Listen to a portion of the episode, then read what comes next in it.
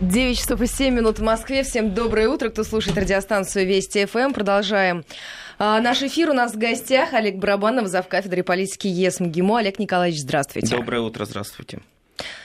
А, давайте начнем с э, взаимоотношений Турции и Германии, потому что, с одной стороны, отношения резко обострились, с другой стороны, подобное э, с Турцией и странами Евросоюза происходит достаточно регулярно. Вот э, вопрос, насколько сейчас это серьезно, плюс какие-то подробности хотелось бы узнать о том правозащитнике, который был задержан в Турции и который послужил причиной вот этого нового обострения отношений. А, это известный человек, вообще что о нем известно и почему именно он? Но здесь действительно э, проблема э, турецкой ЕСовских отношений, э, она сложна, и в первую очередь она как раз касается Германии по ряду причин. Причина первая состоит в том, что, пожалуй, именно в Германии живет самая большая турецкая община в Европе. И э, Германию так получилось, что не осталось у нее колоний. После Первой мировой войны э, державы-победительницы Антанты все отобрали. Поэтому э, Германия не испытывала такого постколониального пресса миграционного на э, свою территорию метрополии, как, допустим, Франция, Бельгия и, и, или Англия. Поэтому в Германии не сложилось таких э, черно-арабских общин, извините за термин, из э, бывших колоний, которые мы видим в Париже, которые мы видим в Великобритании и, и опять же так дальше. Но это не отменяло э, проблемы с трудовыми ресурсами. И здесь западная еще Германия в период холодной войны, она решила пойти по пути Швеции, поскольку Швеция стала пионером, а, небольшое население, тоже, тоже нет колоний, соответственно, а Швеция столкнулась в 60-е 70-е годы с проблемой нехватки трудовых ресурсов, и Швеция начала централизованно завозить трудовые ресурсы из африканских и ряда других стран. И нужно сказать, что, по крайней мере, на э, этапе первого поколения у шведов это получалось. Э, и то первое поколение завезенных мигрантов, именно трудовых мигрантов, именно арбайтеров, да, они ломанувших, понаехавших из бывших колоний, э, Швеции удалось переварить, что называется, в хорошем смысле слова. А, и Западная Германия пошла по этому пути. И была достигнута договоренность с Турцией о том, что э, Германия приоткрывает для турок, Западная Германия, свой э, трудовой рынок. И начали формироваться турецкие общины. естественно, поначалу все это было достаточно подконтрольно и отрегулировано. Кроме того, в самой Турции тогда была в общем, светская пусть милитаризированная и полудиктатура, но светская, не исламистская. И э, единственное, с чем сталкивались добропорядочные немецкие э, бюргеры был лишь ну, некий такой общекультурный шок, э, но и то гораздо более мягких формах, чем тот культурный шок, с которым сталкивались парижане, допустим, или брюссельцы коренные. Но ситуация начала меняться, турецкая община начала разрастаться, а а где-то начиная с 90-х э, годов там начал вести очень э, жесткую пропаганду э, Фиткулах Гюлен, человек, который сейчас является, стал врагом номер один для Реджепа Эрдогана, и который, в общем-то, от Эрдогана мало чем отличается, поскольку и тот, и другой выступают за такой половинчатый полумодернистский исламизм. То есть они Э, э, Гюлен не говорит и его движение э, о том, что их нурсисты иногда называют, поскольку первый лидер, как бы такой, еще до Гюлена, а, Нурси была фамилия. Соответственно, они говорят о том, что не как, допустим, ваххабиты, что не нужно ходить в платках, что не нужно вот соблюдать абсолютно все предписания э, ритуально-бытовые, но, тем не менее, идет очень жесткий исламистский тренд. И, кроме того, Гюлен начал открывать массовые школы, то есть его называют таким фондом Сороса для исламского мира, а, и прежде всего он, естественно, открывал вот эти школы в э, турецких общинах. Он не для арабов, не для пакистанцев, естественно, не работает. Для своих. Для своих. А, а основная турецкая община за границей – это Германия. В результате получилось так, что э, э, германская турецкая община оказалась очень сильно гюленизирована, извините за такой термин, но вот по этому назвать. А, а, это начало потихонечку напрягать и Западную Германию, саму и немецкие власти, поскольку ислами, исламизм все-таки тихой сапой пролезал.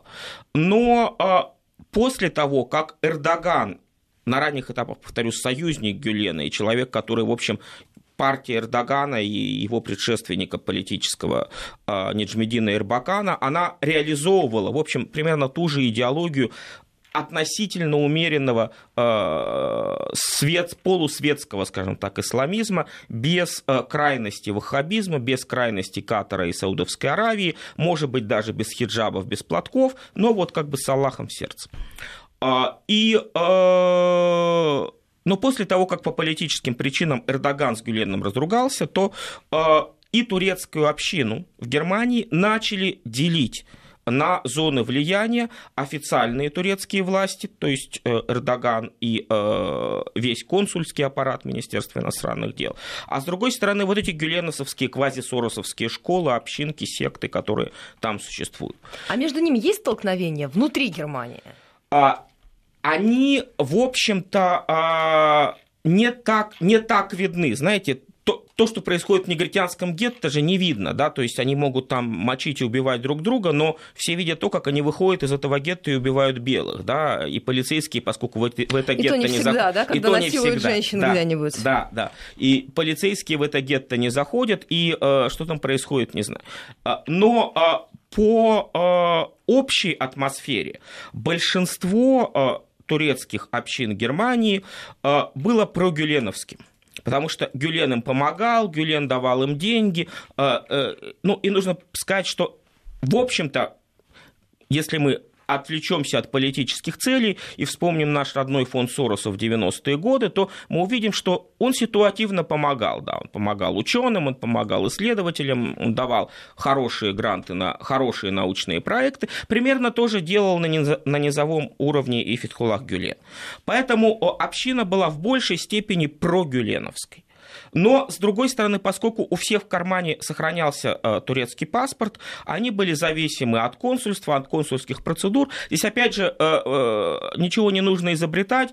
Э, любой из наших радиослушателей может пройти мимо э, э, узбекского или таджикского консульства в Москве, посмотреть миллионы несчастных узбеков и таджиков, которые стоят униженно в очереди в это консульство, чтобы получить какую-то очередную справку от своей метрополии. Примерно примерно, примерно так же себя вело и э, э, турецкое консульство в э, Германии. Соответственно, вот через э, консульский контроль и связанный с этим полицейский контроль и отчасти налоговый, э, Эрдоган начал э, влиять на эту ситуацию. А, и э, когда после переворота, да, э, который э, чуть-чуть не привел к свержению режима Эрдогана, э, он обвинил во всем Фетхулаха Гюлена именно. Не э, военных, не кемалистов, не вот э, про, прозападные силы, а, а в первую очередь Гюлен. Хотя здесь, э, что называется, не факт, что и именно Гюлен в ночи отдавал вот эти приказы.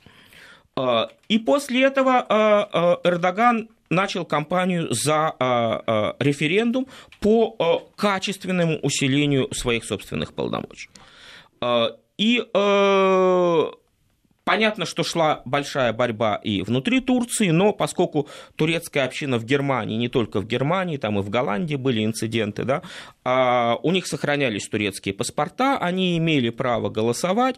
Соответственно, во-первых, консульством была дана команда очень жестко усилить пропагандистскую линию в этом отношении. Во-вторых, начали ездить официальные представители уже Анкары, турецкого правительства, выступать на предвыборных, на предреферендумных митингах э, в диаспоре. И вот именно это э, не понравилось очень сильно э, и Ангеле Меркель, и такая же, такой же был инцидент и, и в Голландии. Соответственно, когда министры Эрдогана да, пытались выступать с предвыборными речами и приезжали на территорию Голландии и Германии не в гости к голландцам и немцам, да, а к своей общине, то вот это уже, видимо, стало той красной чертой, за которую сказали, все, ребята, да.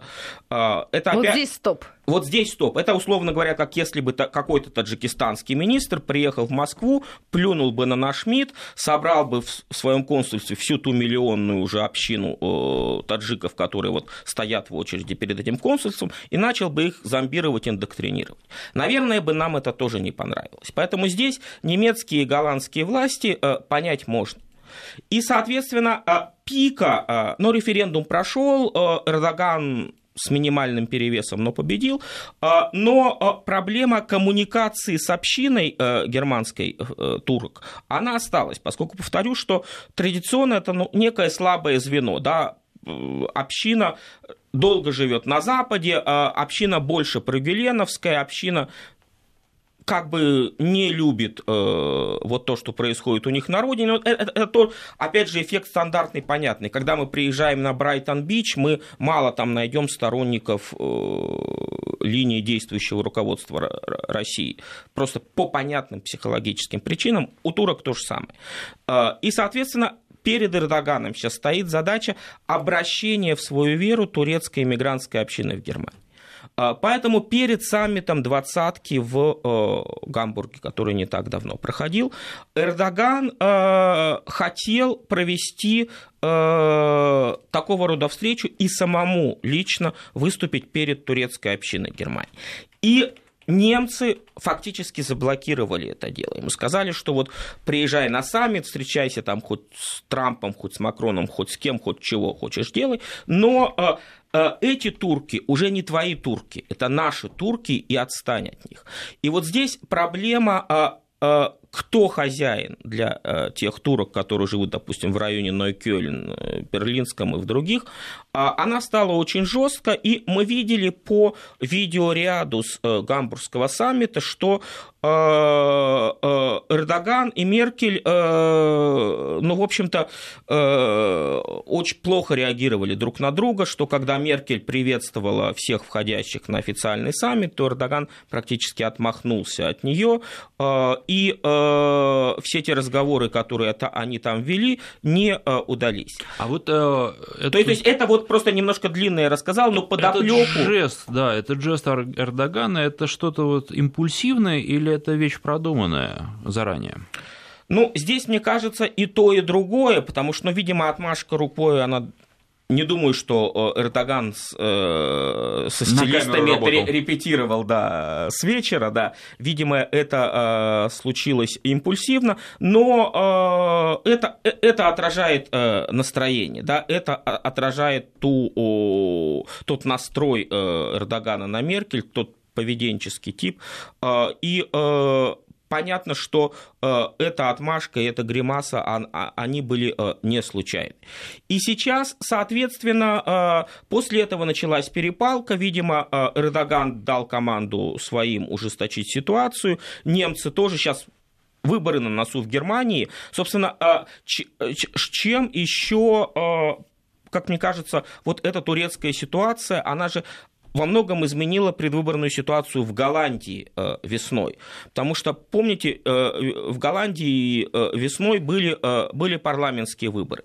Там тоже есть ультраправая партия евроскептиков, которая, ну, такая квази-Марина Ле Пен, да, чтобы не усложнять ситуацию, и которая тоже имела большие шансы Э, ну, не победить, но или, по крайней мере, набрать значительное количество процентов голосов на этих выборах. А поскольку голландские выборы проходили перед французскими выборами, то считалось, что если э, правые националисты хорошо выступят в Голландии, то это станет прологом к победе Марины, Марины Ле Пен. Это некое такое начало, да? Да, да, это такое начало вот э, заноса трампизма в Европу.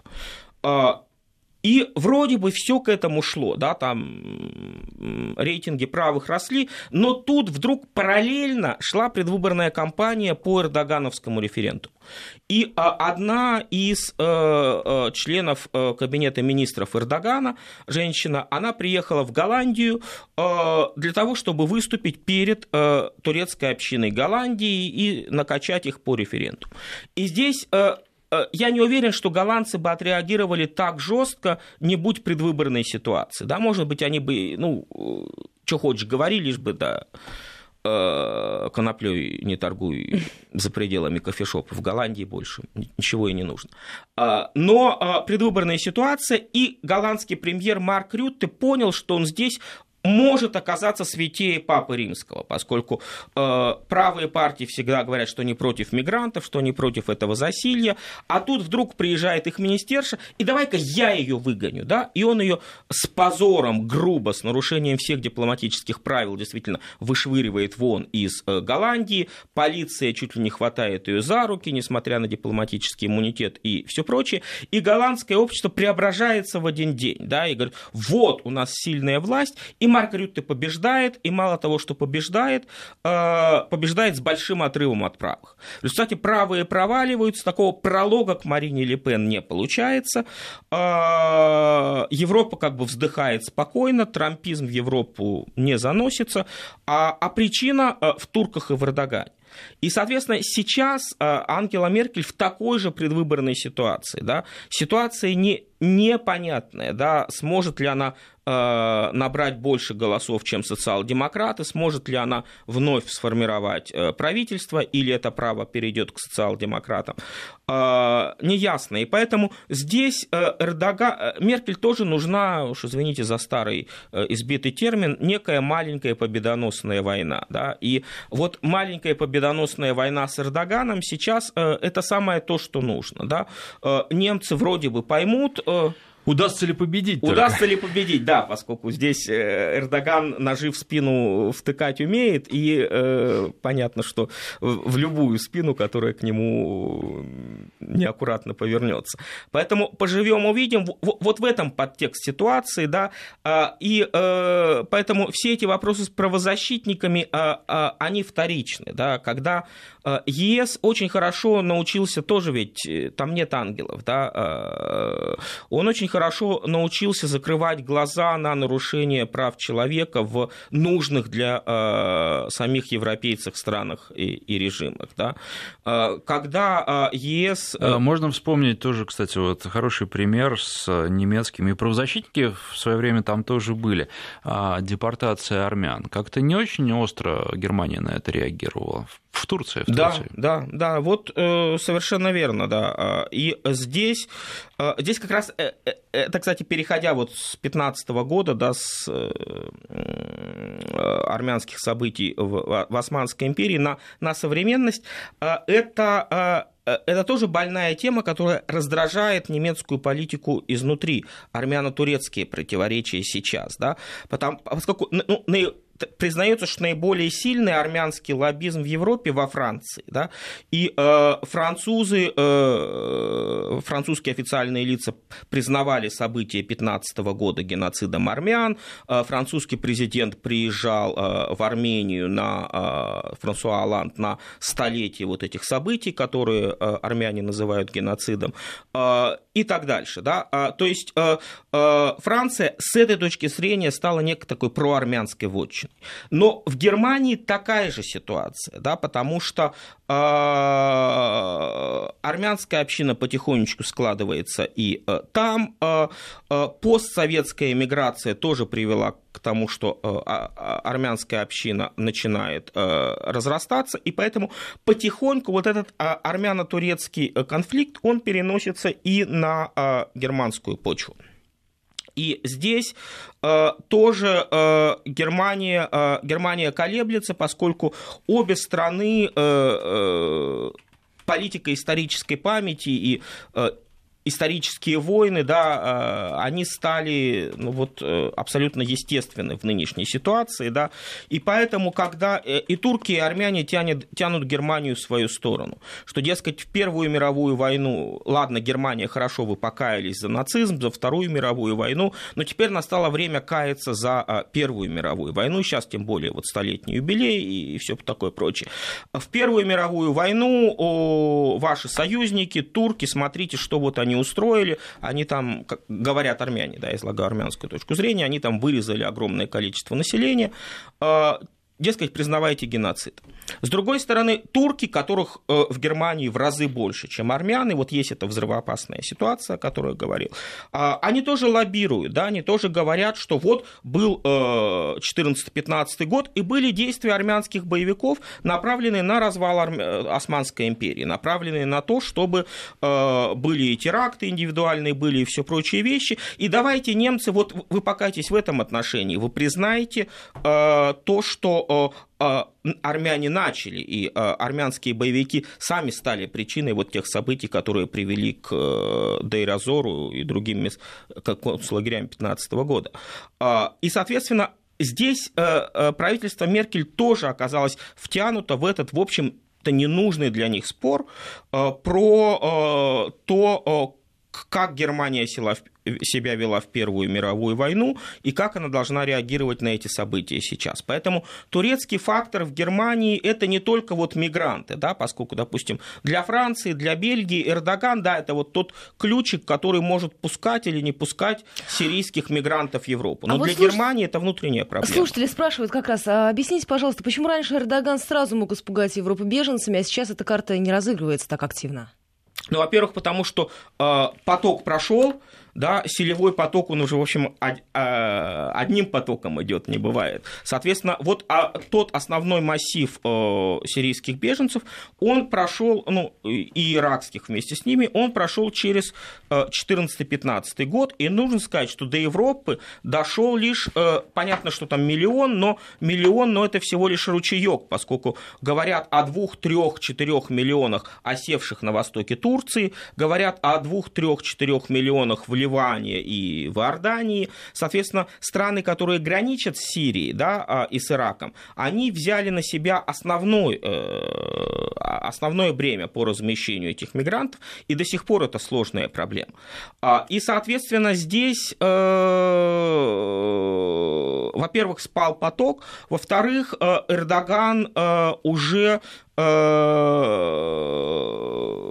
понимает, что ситуация изменилась, да, что быстро Европейский Союз ему победить тогда не удалось. Да. Соответственно, второй шантаж ему э, принесет, наверное, больше минусов, чем плюсов. Вот, вот так бы я ответил. Или нужно шантажировать чем-то еще, что-то новое. Что-то новое, да, нож покрепче и спину поширше, да.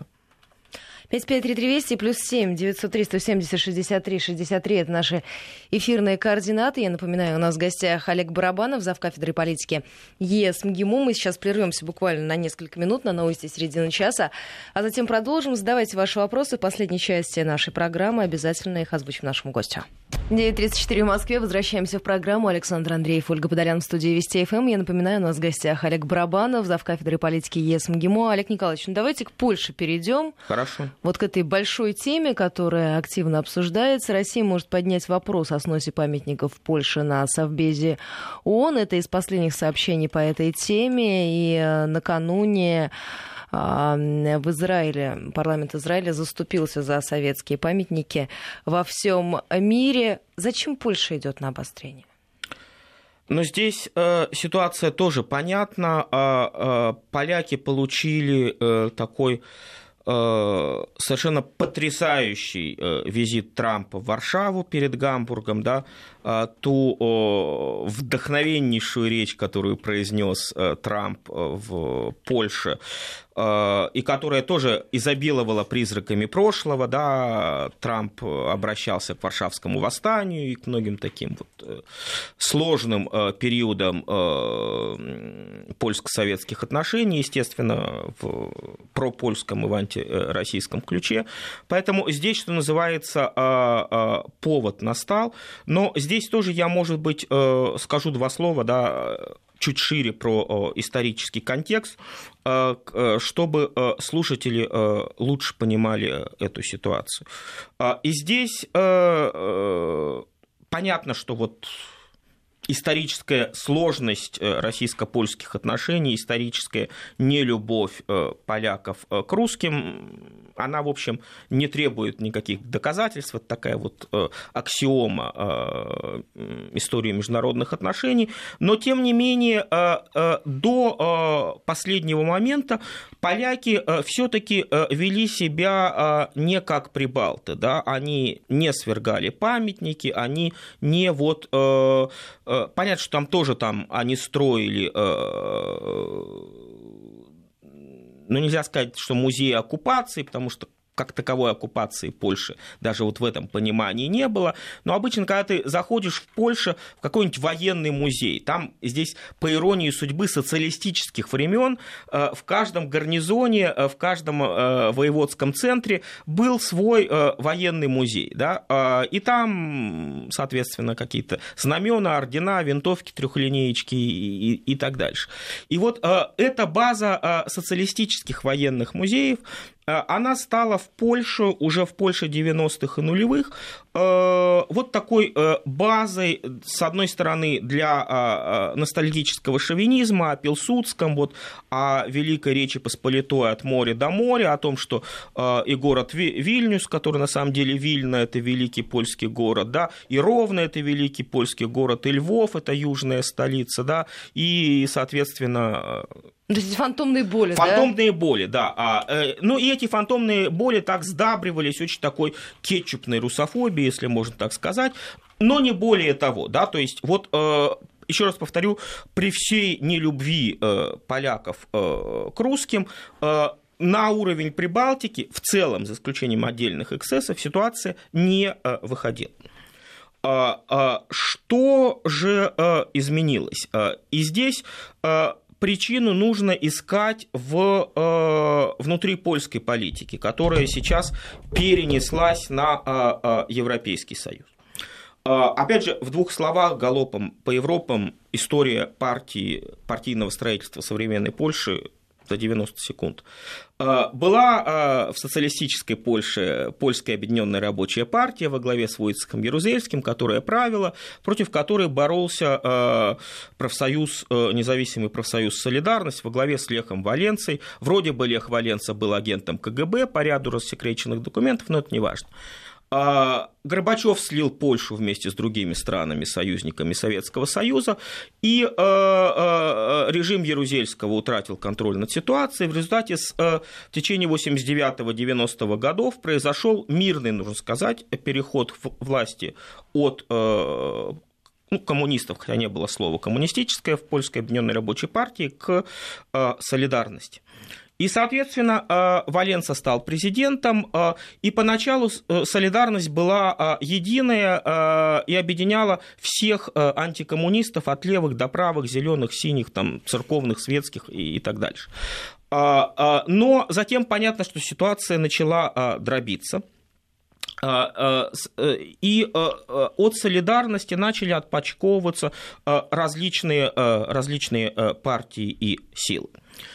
А, с другой стороны, вот эта польская объединенная рабочая партия Ярузельского, хотя вроде бы режим рухнул, вроде бы все, а, но а, понятно, что люди, которые стояли там несколько десятилетий у власти, просто так уйти в небытие, да, и какой-нибудь кооператив по починке примусов вместо первого секретаря обкома воеводкома, воеводского комитета партии, э, не хотелось. Поэтому э, значительная часть бывших э, коммунистов переориентировалась, перекрасилась и сформировала, как и во многих других странах социалистического лагеря бывшего, левую партию под таким социалистическим лейблом. И в результате в течение 90-х годов в основном была борьба а, вот этой солидарности э, во главе с Валенцией и возрождающихся посткоммунистов, которые выдвинули достаточно молодого, достаточно амбициозного лидера Александра Квасневского, которому удалось победить Валенцию и стать новым президентом Польши э, на рубеже 90-х э, нулевых. И здесь, когда вот эти посткоммунисты, постсоциалисты вернулись к власти в Польше, понятно, что они тоже они продолжали русофобию, и в НАТО Польша вступила как раз вот при Квасневском, а не при Валенсе. Но солидарности нужно было как-то возвращаться да, на поле боя, нужно было пытаться бороться за власть и свергать вот этого Квасневского. А, и в результате в рамках единой солидарности э, сформировалось два крыла. Одно можно назвать радикально националистическим, другое э, умеренно европейским, политкорректным и толерантным. А, поскольку сам Лех Валенса, э, помимо того, что он яростный антикоммунист, он был и очень ревностный, можно сказать так, яростный католик. Да? Э, значок с изображением Мадонны Ченстаховской всегда у него был, и как бы вот связка Кароля Войтыла, первого польского папы, Леха Валенцы, она во многом вот определяла весь этот э, настрой. И, соответственно, э, не вписывался, при всем его антикоммунистическом задоре, э, он не вписывался в э, Э, э, западные нормы толерантности. И, соответственно, когда э, встал вопрос о э, присоединении Польши к НАТО, затем присоединении к Европейскому Союзу, то здесь вот как раз Квасневские, эти социалисты, бывшие посткоммунисты, они говорили, ну лучше с нами, мы уже перекрасились, мы вот любую вашу политику проведем, русофобским флагом машем, э, соответственно, мы мы часть Запада и так дальше. Тем более, что там была такая а, а, у Валенции а, советница номер один по европейской интеграции, Данута Хюбнер ее звали, ну, фамилия не совсем польская, как вы понимаете. Но, соответственно, вот эта Данута, она как раз и говорила и в Брюсселе, и в Вашингтоне, что, смотрите, Квасневский уже ваш, что он уже перекрасился, что он никакой не коммунист, а вот Валенса опасный э, радикал. И не пойми, что он снова выкинет со своим значком Мадонны, а мы-то уже говорим, мы проехали, да, католицизм и все христианские ценности, э, э, мир вступает в постмодернистский, постхристианский этап Запада и так дальше. И, соответственно, это привело к тому, что э, на Западе начало формироваться вот такое э, немного отчужденное отношение к э, радикалам из солидарности. И когда вот эти радикалы сформировали, э, ну, Валенс уже так все-таки э, был патриархом, понятно, что он не, не вернется в основную в политику уже тогда. И там были два брата-близнеца э, Качинские, да, Леха и Ярослав, которые создали вот эту вот радикальную партию на базе осколков солидарности, которая получила название «Право и справедливость», сокращенно ПИС. А, и, ну, на нее был запрос тогда. На, на нее был запрос в Польше, потому что, ну вот, э, страна католическая э, и, и все прочие вещи. Но на нее была очень сдержанная реакция на Западе. Благодаря во многом вот той грязи, которую вылили на Валенсу о, и Качинских, Данута Хюбнер и президент Квасневский, а с другой стороны понимали, что они из другого теста, что они нетолерантны. И в результате отчасти по запросу Запада возникла а, идея создать противовес э, братьям Качинским, но не из коммунистов, а из других осколков солидарности, более умеренных, более толерантных, готовых перекраситься.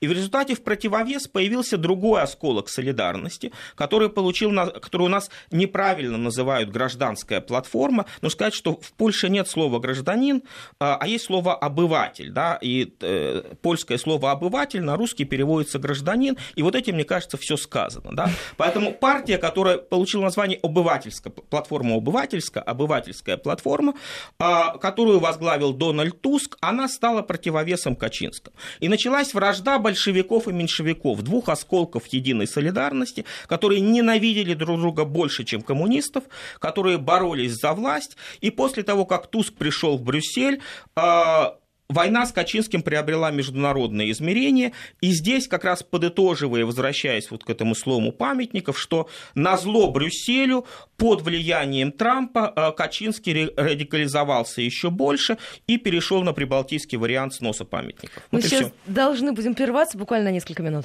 9 часов 48 минут в Москве. Возвращаемся в программу. Олег Барабанов, зав. кафедрой политики ЕС МГИМО у нас в гостях. Олег Николаевич, Сейм Польши принял спорный закон о реформе суда, и что теперь дальше? Ждать санкций со стороны ЕС? Ну да, а, продолжая вот тот разговор, который мы начали до перерыва, соответственно, партии э, «Право и справедливость» э, братьев Качинских, ПИС вот это, а, она а, изначально да, а, э, во многом принимала европейские ценности, брюссельские нормативы формально и скрипя сердце, что называется. Ну, так уж и быть, ладно.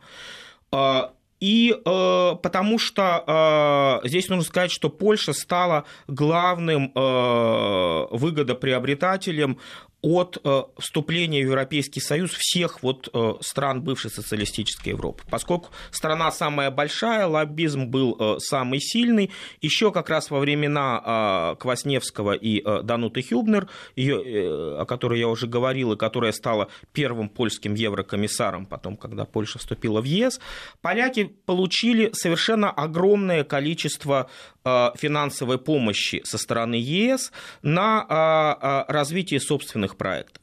Прежде всего по двум направлениям. Первое направление – это сельское хозяйство, Польша большая аграрная страна.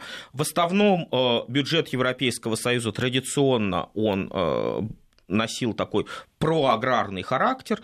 Значительное количество э, именно бюджета ЕС здесь нужно понимать, что бюджет ЕС отдельно и бюджет стран-членов отдельно. Мы говорим о бюджете именно интеграционного объединения. Он был направлен на сельхозсубсидии, и Польша много оттуда получила, но еще больше получила Польша э, для поддержки э, э, так называемых бедных регионов, поскольку тоже в бюджете ЕС есть фонд выравнивания, который раньше вкладывал деньги как раз в греков, в испанцев, португальцев, в ирландцев. Э, и, собственно, а, а после четвертого года, после присоединения Восточной Европы, львиная доля этих денег была направлена в Польшу. Главным образом восточные э, воеводства Польши, которые стоят на границе с э, Белоруссией и Украиной. И здесь э, к чести поляков да, э, нужно сказать, что э, понятно, что была и, и коррупция, и черный лоббизм в Брюсселе при получении этих денег, но э, сделали больше, чем украли. И в результате восточные польские города, Белосток, допустим, который был такой дырище челночный да, в 90-е на а, белорусской границе, или там Перемышль, Пшемсль, или Замостье, Замость, да, они, они поднялись, да, а, они стали картинкой, но на огромные миллиарды из брюссельского бюджета. И поэтому братья Качинские терпели, да, то есть э, э, вроде бы с одной стороны, им там говорят, опять же, про гей-парады и прочие вещи, что они тоже не выносили, но с другой стороны дают миллиарды. Поэтому, поэтому а, они можно тер... потерпеть. Можно потерпеть. Но терпели вплоть до того момента, когда их главный враг, вот это вот большевики-меньшевики, о том, что я сказал, ПИС и обывательская платформа, Дональд Туск пролез на пост номер один э, в Европейском Союзе и стал э, председателем Европейского Совета. А, и после этого а, ненависть к Туску перенеслась уже открыто на а, ЕСовский уровень, потому что, с одной стороны, Туск не стеснялся, да, он начал говорить о том, ну, посмотрите, поляки же как раз ведут себя не по-европейски, что они вот там и судебную реформу не так ведут, и прессу свободную зажимают, и еще, и еще, и еще, и еще. И братик, ну, брата Леха уже к этому времени не стало, земля Смоленская его поглотила, а, а брат Ярослав, оставшийся, и его компания Анджей Дуда, Биата Шидлу и прочее, они как раз начали выливать бочку грязи за бочкой на Дональда Туска, начали говорить, что он продает польские интересы в Брюсселе, что посмотрите, что вот он навязывает нам абсолютно ненужные нам ценности, что он проводит политику деиндустриализации Польши, что он требует ужас какой отчета вот по тем миллиардам субсидий, которые мы получили там на развитие нашего сельского хозяйства и восточных территорий, да как он вообще посмел, да какой отчет, да это же святые вещи. А, и вот разразилась вот эта свара, а, которая а, только нарастала, да, и здесь как раз Трамп оказался очень, очень к месту в Варшаве, потому что о санкциях в отношении поляков, ну и венгров тоже, в Брюсселе говорили уже полгода, и потихонечку все дело э, двигалось э, именно к этому. Но здесь э, ситуация тоже уже приобрела такую, как бы такую вялотекущую, э, можно сказать, динамику, но все изменилось с приездом Трампа, потому что отношения Трампа и Меркель сложные. Трамп воспринимает Германию исключительно как торгового конкурента Соединенных Штатов. Вот здесь он этого не скрывает. Он этого не скрывает. Соответственно, э, все то, что э, Германия десятилетиями выстраивала себя как основного союзника э, Соединенных Штатов, все это уходит в прошлое. Европейский союз сильный Трампу тоже не нужен. Поэтому Трамп с удовольствием решил поддерживать любых траблмейкеров в Европе. Это, кстати, объясняет, мы не успели поговорить, э, ту псевдодружбу Трампа с Макроном, э, тот э, визит Трампа в Париж уже после Гамбурга, но это объясняет и Польшу поскольку здесь Трамп убивал сразу двух зайцев. С одной стороны, зайца восточного, зайца русского, поскольку речь его в Варшаве, она ну, только что фултонской речью Черчилля не была, э, ведрами грязи он, он нас там облил э, ритуальный, а с другой стороны, он показал э, Европейскому Союзу, что вот, смотрите, что он снова вызвал призраки старой и новой Европы, что вот вы-то со мной не хотите, а вот есть новая Европа. Хотя там он, э, опять же, призраки э, пилсудского протофашизма польского возродил, не понимая этого. Но, тем не менее, после э, визита Трампа Качинский с компанией, партия ПИС, решили, что им теперь позволено все, что Вашингтон их прикроет, и, соответственно, они повели атаку на два фронта. И на российском с этими памятниками, и на брюссельском, антитусковском, вот с этими вещами. И поэтому я не удивлюсь сейчас, что ЕС ЕС э, все-таки доведет дело до конца и э, наложит серьезные долговременные санкции на э, поляков. Ну что ж. Что же, к сожалению, наше время подошло к концу, и жалко прощаться, потому что и тема еще есть. И, да, собственно, на эту тему тоже можно было бы, наверное, еще поговорить, и нужно было много сказать. Заведующий кафедрой политики и функционирования ЕС и Совета Европы профессор МГИМО Олег Барабанов был у нас в гостях. Значит, Спасибо. мы обязаны должны продолжить. Спасибо вам большое. Спасибо вам большое.